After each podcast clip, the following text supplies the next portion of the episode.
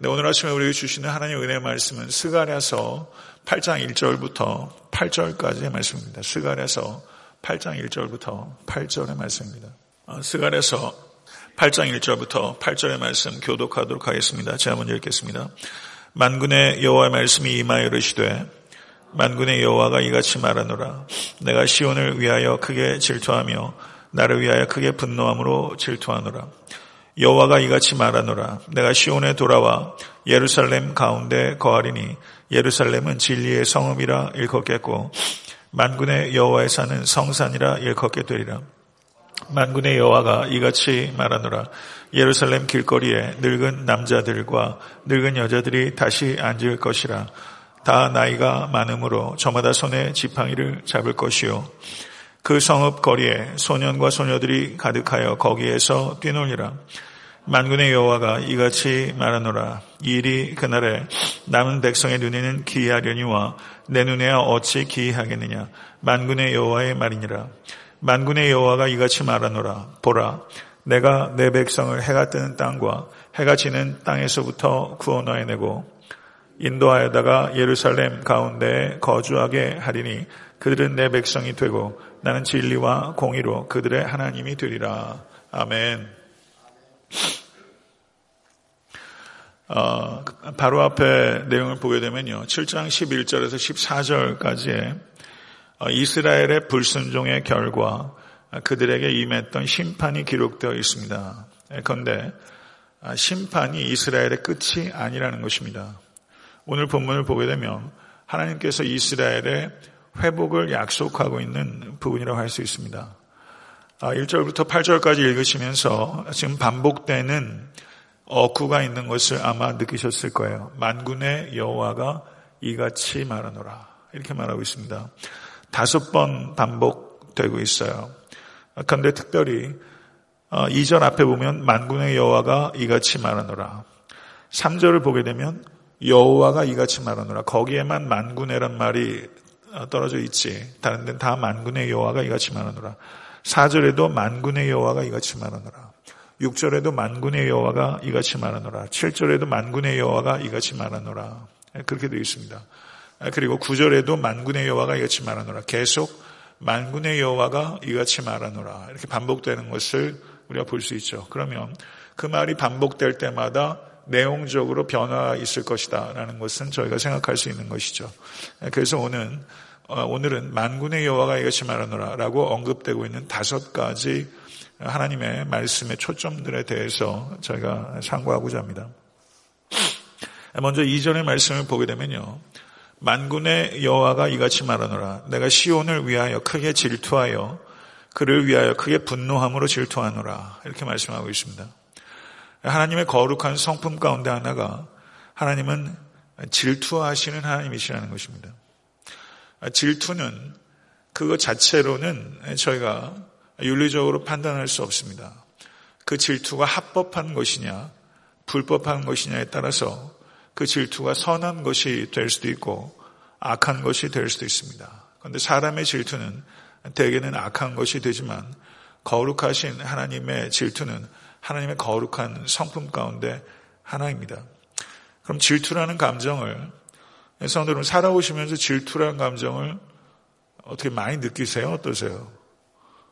예, 질투는 사랑의 경쟁자에 대해서 참을 수 없는 감정을 갖게 될 때 그것을 질투라고 합니다. 하나님께서는 이스라엘을 선택하셨고 이스라엘을 사랑하셔서 이스라엘과 언약을 맺으셨습니다. 질투는 사랑이 없으면 생기지 않는 감정입니다. 그래서 하나님께서 질투하신다는 것은 하나님께서 질투하실 만큼 이스라엘을 사랑하시고 교회를 사랑하시고 또 이 자리에 있는 모든 권석 한 분한 한 분을 질투하실 만큼 사랑하신다는 뜻입니다. 이것을 믿으십니까? 하나님께서는 하나님의 자녀가 하나님이 아닌 것을 하나님보다 더 귀히 여기거나 더 중요하게 여기거나 더 좋아하는 것을 질투하십니다. 그런데 하나님의 질투는 하나님을 위한 것이 아니라 이스라엘을 위한 것입니다. 출애굽기 20장 3절을 보게 되면 너는 나 외에는 다른 신들을 내게 두지 말라. 이렇게 말씀하시고 출애굽기 20장 5절에 하나님께서 질투하시는 하나님이시라는 것이 성경에 처음 언급되고 있는 것이 출애굽기 20장 5절입니다.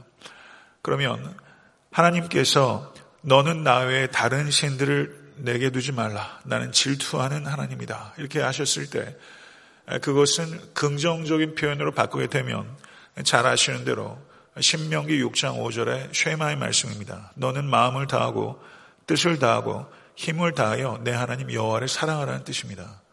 성도 여러분, 하나님께서 질투하실 만큼 나를 사랑하시는데 그 사랑에 여러분과 저는 어떻게 응대하고 있는지 과연 우리가 찬양하면서 하나님을 찬양한다고 참 쉽게 고백하는데 과연 여러분과 제가 하나님을 향한 사랑은 사랑이라고 불러도 되는 사랑인지 그런 생각 어저께 좀 들더라고요. 과연 사랑이라고 부를 만한 것인가?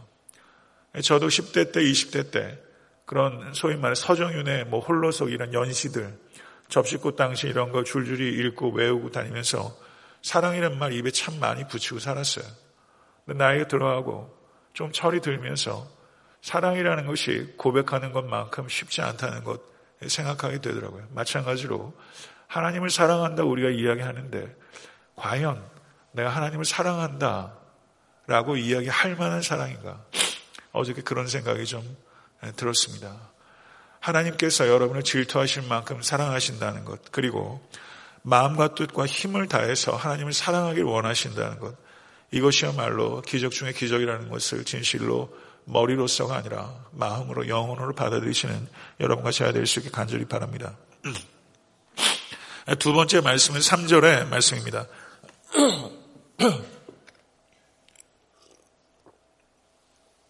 3절 말씀 보게 되면 여호와가 이같이 말하노라 내가 시온에 돌아와 예루살렘 가운데 거하리니 예루살렘은 진리의 성음이라 일컫겠고 만군의 여호와에 사는 성산이라 일컫게 되리라. 아멘. 여기서 말씀하고 있는 것은 하나님께서 다시 예루살렘으로 시온으로 돌아오시겠다. 그리고 예루살렘은 진리의 성읍이라 불리게 될 것이다. 그리고 시온산은 성산이라 불리게 될 것이다. 이렇게 말하고 있습니다.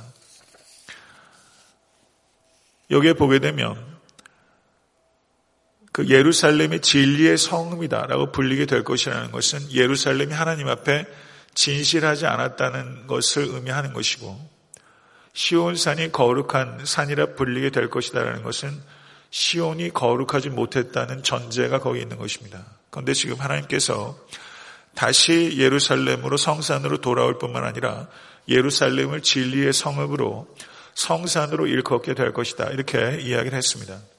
성경을 보게 되면요. 야곱의 이름이 이스라엘로 바뀌는 것과 같이 그리고 게바 베드로의 이름이 바뀌게 되는 것과 같이 성경에서 이름이 바뀔 때는 두 가지 의미가 있는 것입니다.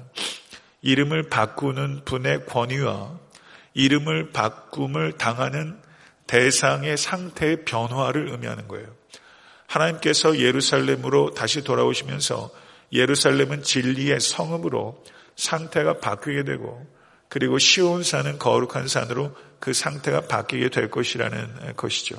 하나님께서 돌아오시게 되면 변화가 나타나게 되는 것입니다. 이름이라는 것은 단순하게 다른 사물이나 다른 사람으로부터 구별하기 위한 지칭을 의미하는 것이 아니라 그 존재 자체와 성품을 나타내는 것이죠. 사랑하는 성도 여러분, 하나님께서 또 여러분에게 다시 강력하게 임하셔서 여러분과 저 안에 이와 같은 실질적인 변화, 물이 포도주로 변화된 것과 같은 가나의 혼인잔치와 같은 그런 변화들이 올 한해 특별히 여러분과 저에게 강력하게 임할 수 있게 되길 간절히 바랍니다. 세 번째 말씀은 4절과 5절의 말씀입니다. 저는 이 말씀이 너무 좋더라고요. 4절과 5절의 말씀 다시 한번 읽어보도록 하겠습니다.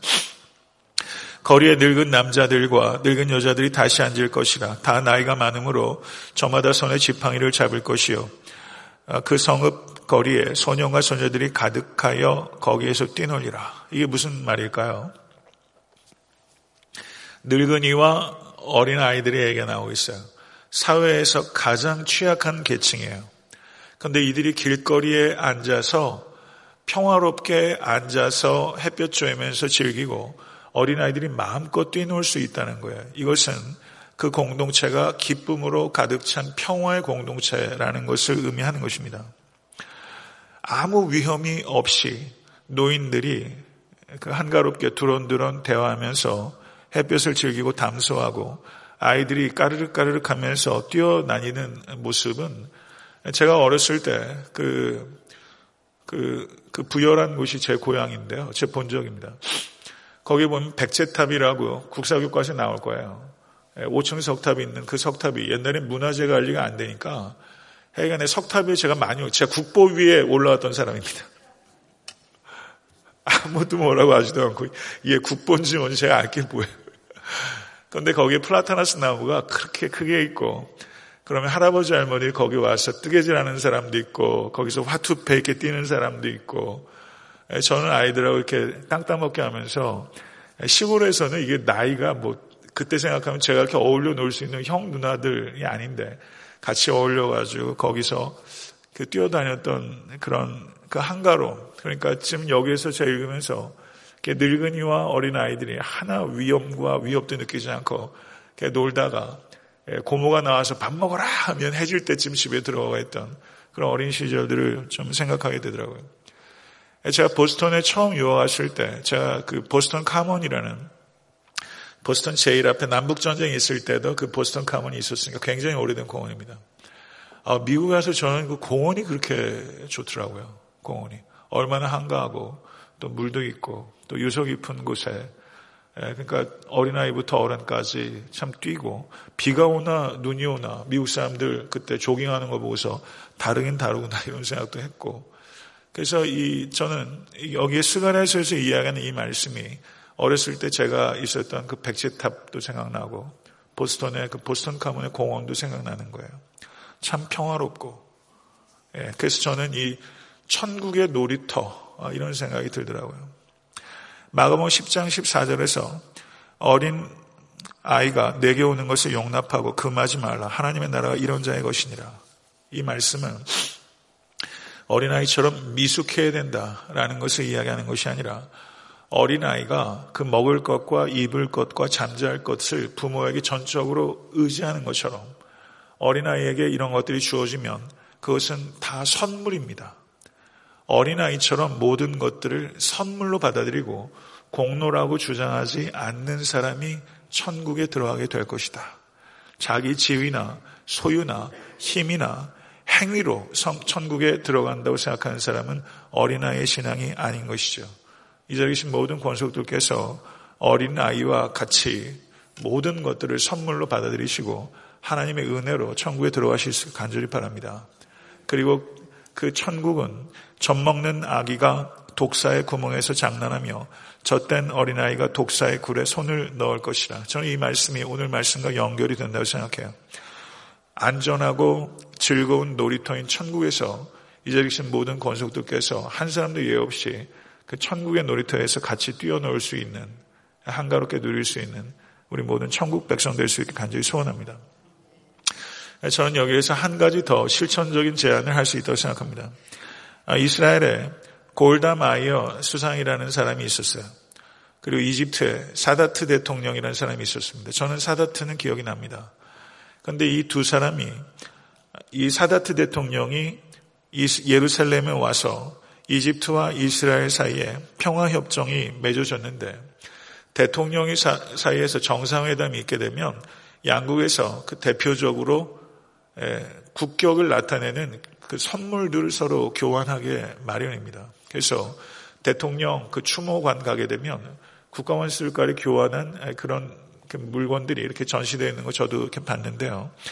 이때 이스라엘 수상이 사다트에게 준 선물이 예, 그것은 좀 특이했어요. 국가 원수들 간에 나누어지는 일반적인 선물을 하지 않고 사다트 대통령의 손주들을 위한 선물을 주었어요. 예, 그리고 이것은 아마도 스가랴서의 말씀처럼 길거리에서 노는 아이들이 상징하는 평화의 공동체 아마 이것을 염두에 두고서 사다트 대통령의 손주에게 선물을 하지 않았을까 이런 이야기를 하더라고요. 일리가 있다고 생각합니다.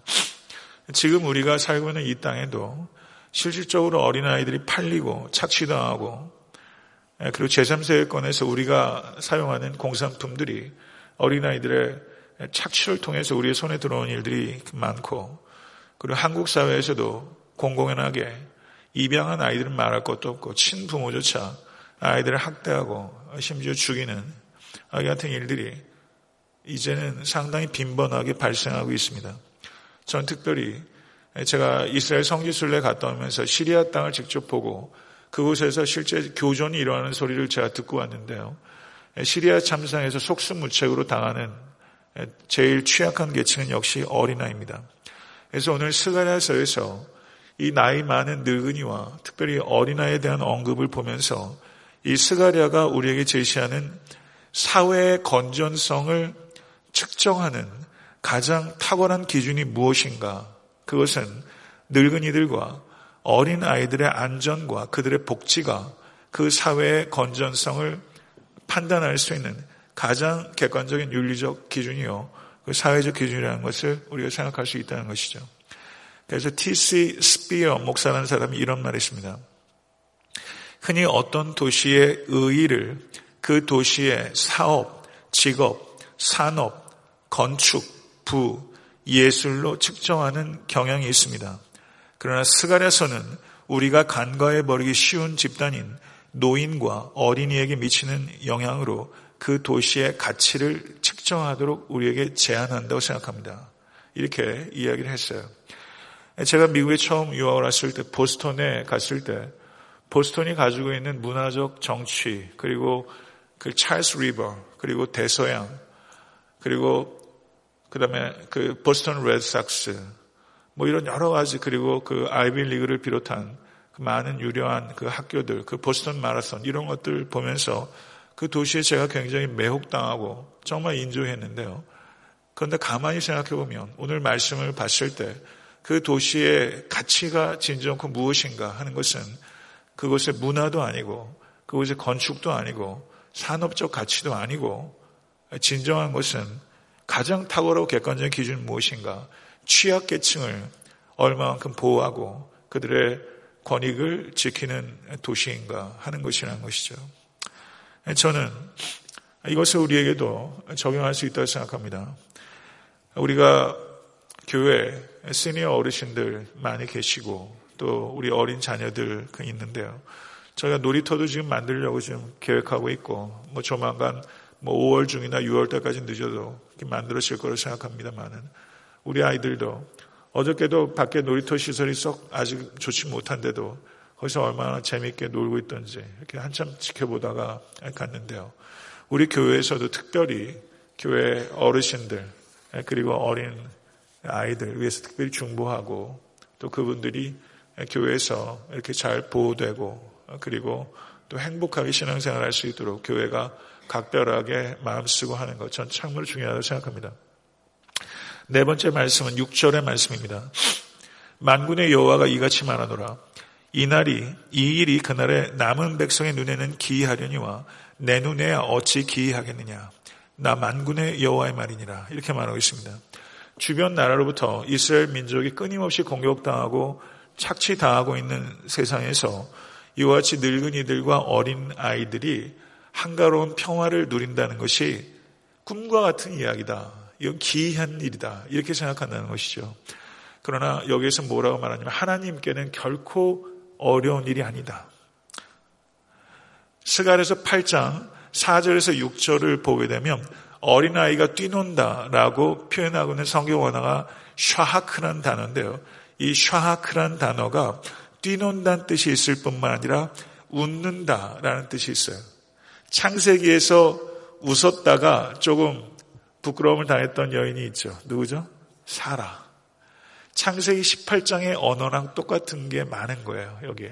스갈에서의 이 이야기와 창세기 18장. 창세기 18장 14절 15절은 여호와께 능하지 못한 일이 있겠느냐. 기한이 이를 때 내가 내게로 돌아오니 사라에게 아들이 있으리다. 사라가 두려워서 부인하 이르되 내가 웃지 아니하였다. 이르시되 아니라 내가 웃었느니라. 이렇게 말하는 장면이 거기 있어요. 새로 태어날 아들에 대한 사라의 즐거운 웃음, 그리고 예루살렘 아이들의 웃음이 대조가 되면서 그와 같은 일들이 사람들이 생각할 때는 능치 못한 일이고 놀라운 일이지만 여호와 하나님께서는 능한 일이다. 불임의 사라에게 아들을 주신 것처럼 황폐한 불임의 땅인 이스라엘이 소생하게 될 것이다. 이게 완전히 연결되는 것이죠. 불임의 사라가 즐거운 아들을 품에 안게 될 것처럼 불임의 땅인 이스라엘이 하나님께서 돌아오셔서 진리의 성읍 성산이 될 것이고 이곳이 생명의 역사가 일어나는 땅이 될 것이다. 성도 여러분, 이런 일들이 여러분 삶 가운데 경험돼야 됩니다. 그렇게 될 줄로 믿습니다. 그 종교개혁자 캘빈이 이런 말을 했어요. 귀담아 들을 말입니다. 하나님의 능력을 자신의 이해력으로 측정하려는 것보다 불합리한 것은 없다. 하나님의 능력을 자기의 이해력으로 측량하려고 하는 것보다 더욱 불합리한 것은 없다. 제가 이 말을 뒤집어 봤어요. 그러면 성도의 합리성이라는 게 뭐냐? 논리적인 게 아니라 성도가 합리적이라는 것은 무엇인가? 그것은 내 이해력으로 하나님의 능력을 제한하지 않는 것이 성도의 합리성이에요. 내 능력으로, 내 이해력으로 하나님의 능력을 제한하지 않는 것. 그것이 신앙의 합리성이다. 전 그렇게 생각합니다. 다섯 번째 말씀은 만군의 여호와가 이같이 말하노라. 보라, 내가 내 백성을 해가 뜨는 땅과 해가 지는 땅에서부터 구원하여 내고 인도하여다가 예루살렘 가운데 거주하게 하리니 그들은 내 백성이 되고 나는 진리와 공의로 그들의 하나님이 되리라. 아멘. 해가 뜨는 땅은 동쪽이고 해가 지는 땅은 서쪽이에요. 거기에 있던 나라는 바벨론과 그리고 애굽을 지칭하는 가능성이 높습니다. 그렇지만 여기에서 그 같은 물리적인 나라를 지칭한다기보다 모든 곳에서 예루살렘으로 하나님의 백성이 모이게 될 것이다. 예, 두 끝을 이야기하는 것이다. 이렇게 볼 수 있습니다. 이스라엘 백성들이 하나님께서 예루살렘으로 돌아오고 하나님의 백성도 예루살렘으로 돌아오게 될 것이다. 그리고 그들이 예배 공동체로 회복이 될 것이다. 하나님께서 이스라엘 백성을 처음 내 백성이다 라고 말씀하신 데가 어딜까요? 성경에서 이스라엘 백성을 내 백성이다. 창세기일까요? 출애굽기일까요? 사지선다형 만들까요? 출애굽기입니다. 내 백성이라고 언급하셨어요. 출애굽기 6장 7절에 너희를 내 백성으로 삼고 나는 너희의 하나님이 되리니 나는 애굽 사람의 무거운 짐 밑에서 너희를 빼낸 너희 하나님 여호와인 줄 너희가 알지니라 이렇게 말씀하셨어요. 이스라엘이 하나님의 백성이라고 말씀하셨어요. 우리는 New 이스라엘입니다. 우리가 하나님의 백성입니다. 그러면 하나님의 백성이 된 이유가 무엇입니까? 여러 민족 중에서 자격이 출중해서가 아닙니다. 히브리란 말의 뜻은 나라와 인종을 이야기하는 게 아니에요. 사회적 계층을 이야기하는 단어입니다. 히브리 말. 애굽에서 최하류층이라는 사람들을 빼내서 노예 생활하는 사람들을 빼내서 볼품 없는 사람들을 빼내서 하나님의 백성으로 삼으신 거예요. 그래서 이 말은 하나님은 무능자의 전능자라는 뜻이 있는 것입니다. 하나님은 무능자의 전능자예요. 신명기 7장 7절을 보게 되면 여호와께서 너희를 기뻐하시고 너희를 택하심은 너희가 다른 민족보다 수요가 많은 연고가 아니라 너희가 모든 민족 중에 가장 적으니라. 아멘.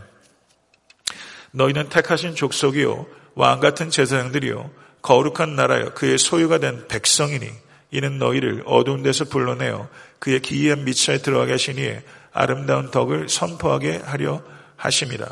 아멘. 우리가 하나님의 백성입니다.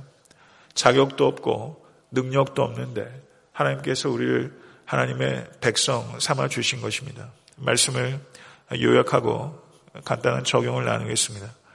성도 여러분, 하나님께서는 질투하실 만큼 우리를 사랑하십니다. 그리고 마음과 뜻과 힘을 다해서 하나님만을 사랑하기를 원하고 계십니다. 질투하신 하나님께서 예루살렘을 진리의 성읍으로 시온산을 거룩한 성산으로 바꾸신 것처럼 우리를 회복시키시고 변화시키시고 계신 것을 믿습니다. 새 예루살렘은 가장 취약한 계층도 완전히 보호받고 평화를 누리는 공동체입니다. 그래서 그리스도인들은 천국에 가기 전에 이 땅을 천국으로 만드는 일에 부르심을 받은 사람입니다. 그래서 그리스도인들은 이 땅에서 취약한 계층에 대한 관심을 가지고 그들을 보호하고 그들의 권익을 신장시키는 일에 책임있게 살아야 됩니다. 신앙인의 합리성은 자기 이해력으로 하나님의 능력을 제한하지 않는 것입니다. 우리 모두는 하나님의 은혜로 하나님의 자녀가 되었습니다. 우리는 무능하지만 하나님을 의지할 때 하나님의 전능의 통로가 될 수 있다는 것을 진실로 신뢰하시고 오늘 하루도 그리고 앞으로의 삶도 하나님의 능력의 통로가 되는 여러분과 저의 삶이 될 수 있게 될 간절히 소망합니다. 주님 가르쳐 주신 기도로 예배를 마치겠습니다.